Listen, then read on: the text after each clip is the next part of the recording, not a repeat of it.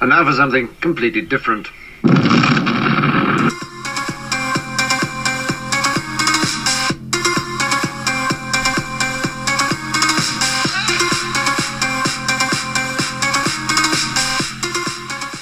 Hello and welcome back to the UFC Rundown podcast with me, your host Scott, as always. Thank you very much for tuning in. I hope you did enjoy the rundown of that UFC Rio de Janeiro card from last week. We ran through our picks. If you've not already went and listened to it, please go and do that. But today is all about UFC Fight Night 152 in Rochester, NYC, Dos Anjos versus Lee headlining. Cannot wait for that fight. The rest of the card's pretty, I don't want to say mediocre, but it kind of is. But before we get into that, Bruce Buffer, you know what to do. It's time! Yeah, so today is all about that UFC Fight Night 152 card. We're going to be previewing this card with picks, etc. I'm going to be not rushing through the picks, but they're going to be a bit faster and a bit less in depth than normal because we've got quite a lot of news to talk about at the end of this podcast. A lot of fights that have been officially recorded in the books, officially are on a card, on cards, and so we'll get into that at the end of the podcast, but for now, let's just get straight into it. First fight, Julio Arce versus Julian Aroso. Julio Arce is 15-3, 3 KOs, 5 subs, 7 decisions. He won his contract on the Dana White Contender Series in 2017. Currently 2-1 in the UFC, but he is coming off a loss against Shayman Maras in November 18, Arosa's 22-7, 10 KO victories, 9 subs and 3 decisions. Again, won his contract in Dana White's Tuesday Contender Series. That was in 2018. He's 0-2 in the UFC, and he lost his last fight back just in March, a couple of months ago, against Grant Dawson. So it's a fight that I've not really looked too far into. Again, like most of the ones on the ESPN Fight Pass prelims, they are just for pick basis. My pick is RCY's second round submission. I'm not going to talk too much about it because, like I said, it is just about mostly about the pick. On to the second fight, Zach Cummins versus Trevin Giles. Zach Cummins is 22-6, 5 KO victories, 11 subs, 6 decisions. He's 3-2 in his last 5 fights, and he's coming off a unanimous decision win against Trevor Smith in December of last year. Trevor Giles is 11-0, was 5 KOs, 5 subs, 1 decision win. He's got an 11-fight winning streak, obviously being 11-0.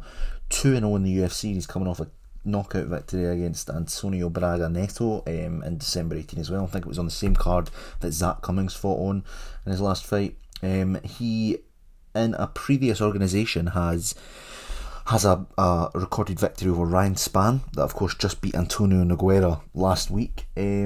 So that's a good little bit of form line.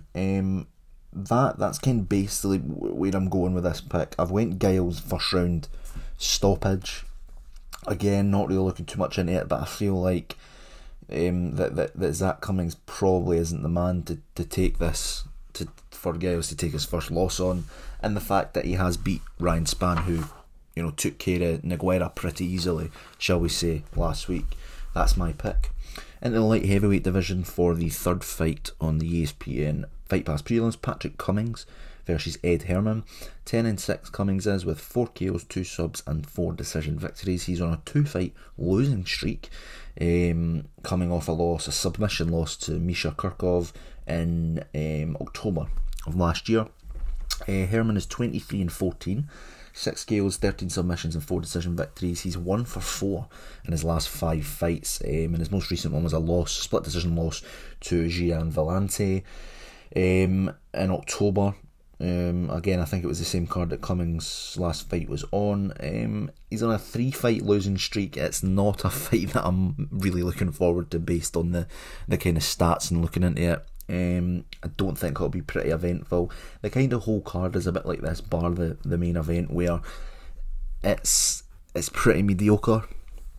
It is a fight night, of course, and the main event will be a good one. You know, 2 big names, 2 big fighters, but the rest of the card is kind of just slammed together. So it'll be interesting. I hope all the fights prove me wrong, because there's nothing more I love than being entertained. But on the basis of just looking at the card, it doesn't look that impressive. Back to that fight, my verdict is Cummins by decision. Not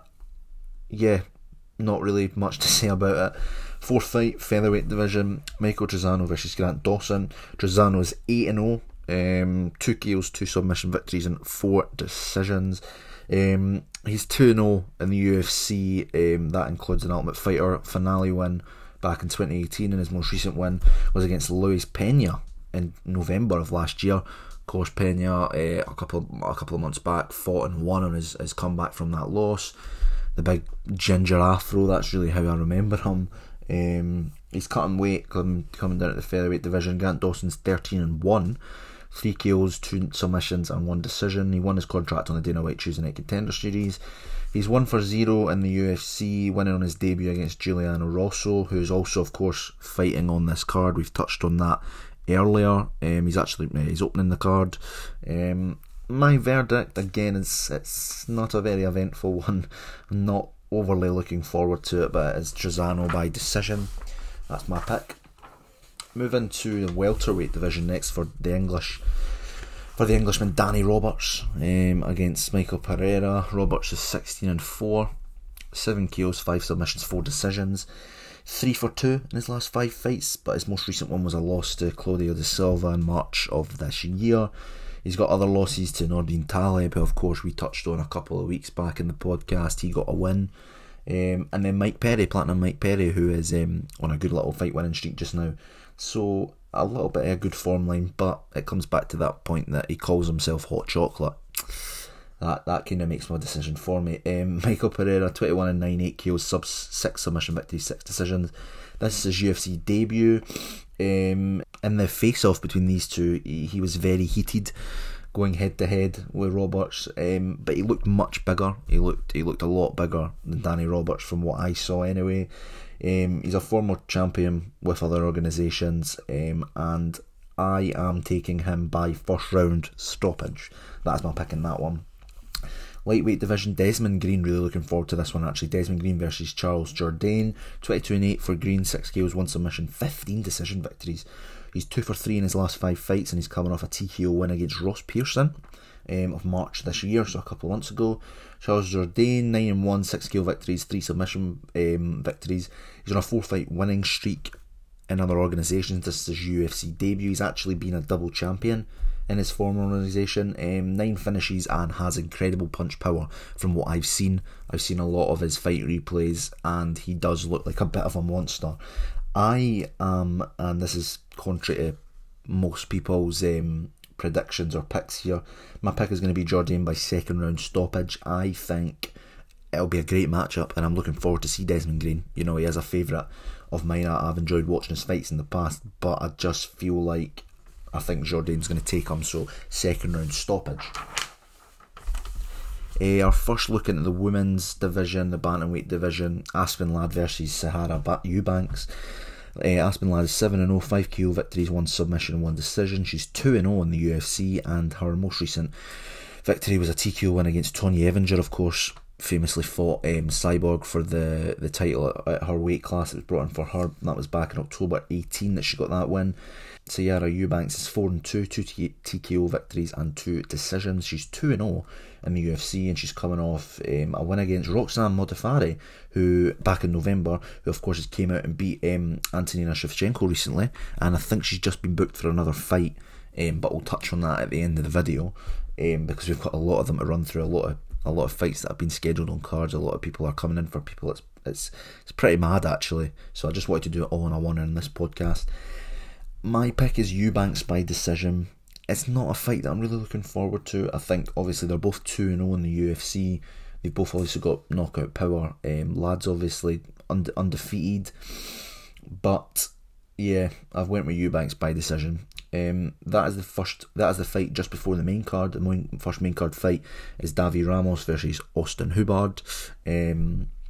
Ramos is 9-2, 1 KO victory, 7 submissions and 1 decision. He's 3-1 in the UFC and is on a 3 fight win streak.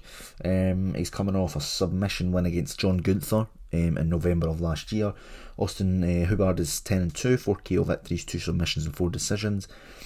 No idea what he looks like, because on ShareDog he has absolutely no picture, and that is the one weigh-in that I actually missed, which is fantastic, really professional. He's on a 3 fight winning streak.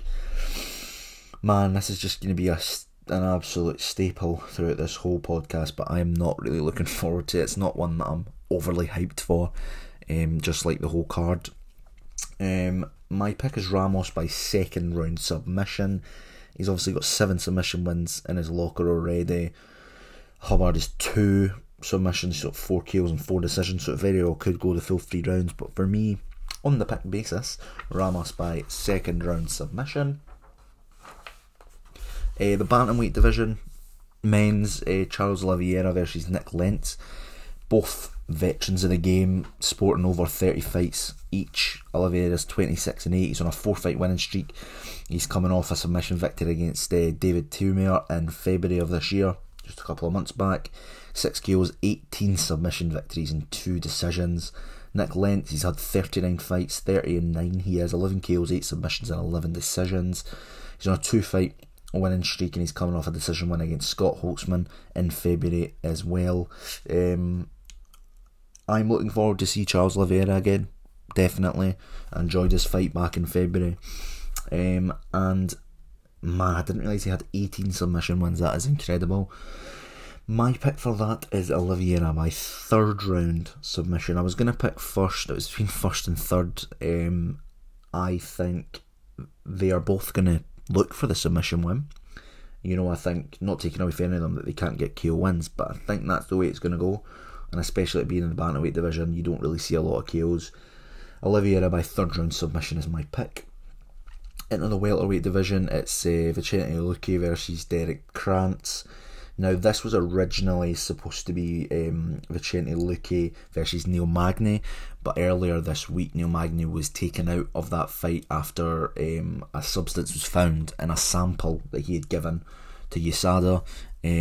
I don't really know too much about it. When I was listening to the UFC Unfiltered podcast, they had him in as a caller and he was kind of talking about it and how he'd researched it, and even he himself doesn't really know what the substance that was found is and what it really does. It's not really a performance enhancement, you know. It doesn't. It's not anything like TJ Snake Dillashaw. It's nothing like that. But he hopes that it'll be ironed out and that it will be a fault on USADA's part rather than his, because of his strict diet, etc. He would know if he put something in his body that he wouldn't, and he'd been saying that, you know, he's had a lot of support in the community because, you know, they would expect, on the whole roster, they would expect him to be the least likely to have any sort of illegal substance found in any samples. So hopefully that gets ironed out for him and we see him soon. But Derek Krantz has been brought in on 3 days' notice.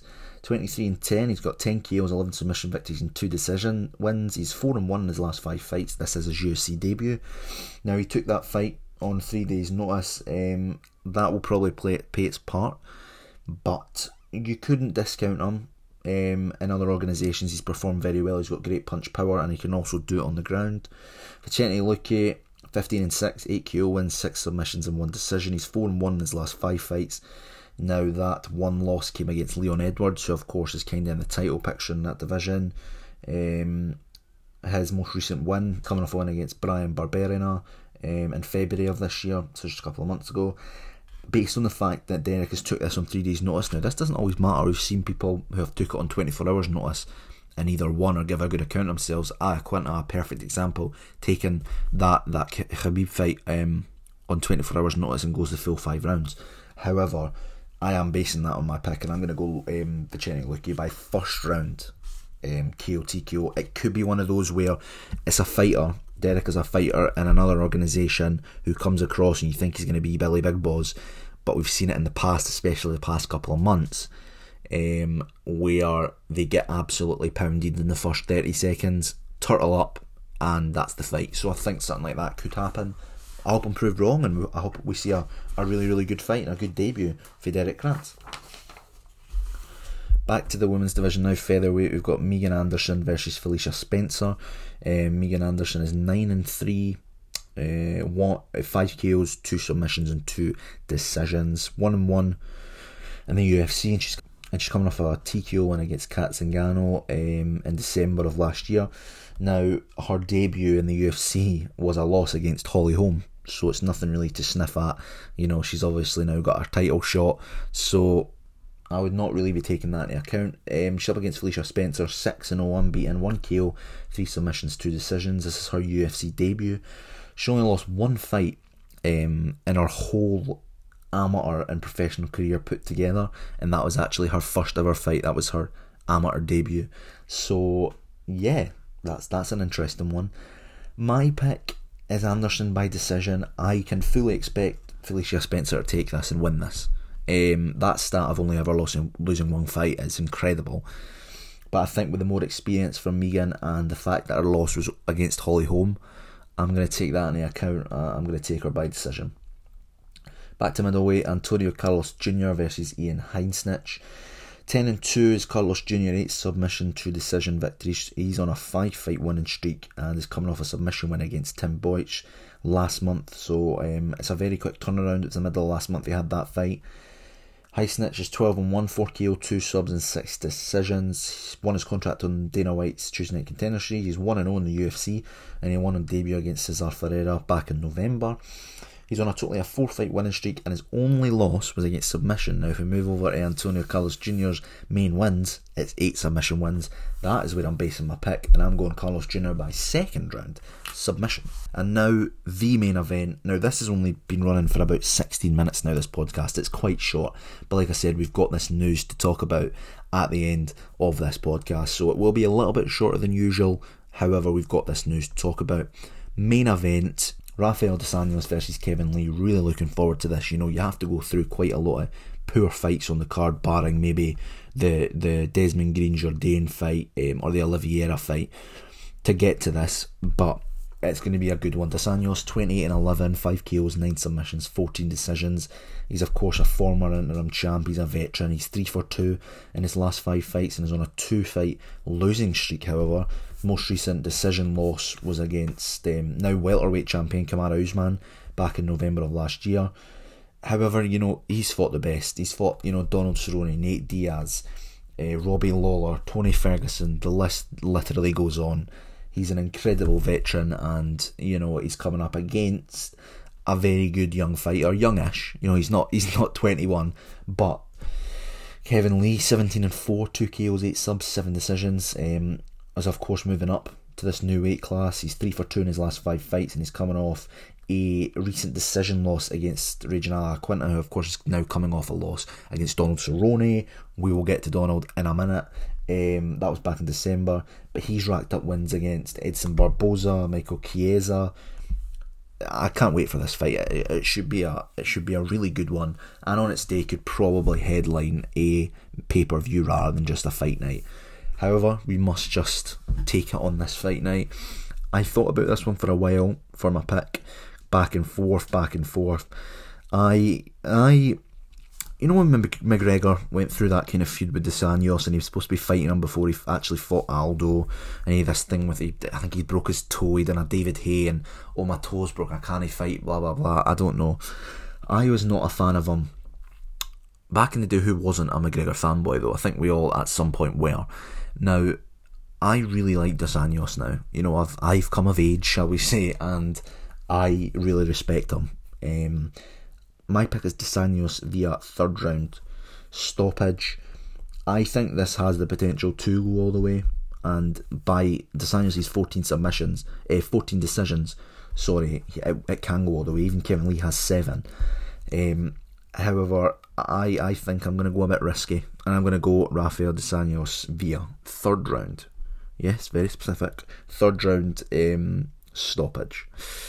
That is us wrapped up the card in pretty quick time, in about 19 minutes I think we've been running for. Now it's time to talk about the news. Now, after the UFC 237 Rio de Janeiro card, Dana White tweeted that Diaz versus Pettis was verbally agreed for the co-main event in Anaheim on August 17th at £170. Now, of course, Stipe versus DC for the title is headlining that card, and this was apparently verbally agreed for the co-main event. A couple of days later, it was official, made official by the UFC Twitter pages. It's official, Nate Diaz returns to face Showtime Anthony Pettis at UFC 241 in Anaheim. I can't wait for this. I am a Pettis fanboys. He's, you know, Milwaukee's own. Love him to bits. Absolutely love him. Nate Diaz has been out for a couple of years. That isn't going to matter. You know, he's a born fighter. He fights every day. You know, that's he could turn up on an hour's notice and would still put in a shift. I can't wait for this one at all. Yeah, this is obviously August. It's a while away now, but man, I hope it comes around quick. I personally would still love to see that Diaz-McGregor trilogy. I think it deserves one. You know, they're obviously both one for one. There needs to be some sort of, you know, ending to that little storyline. So depending on how this fight goes, maybe that's the way he goes if he loses it.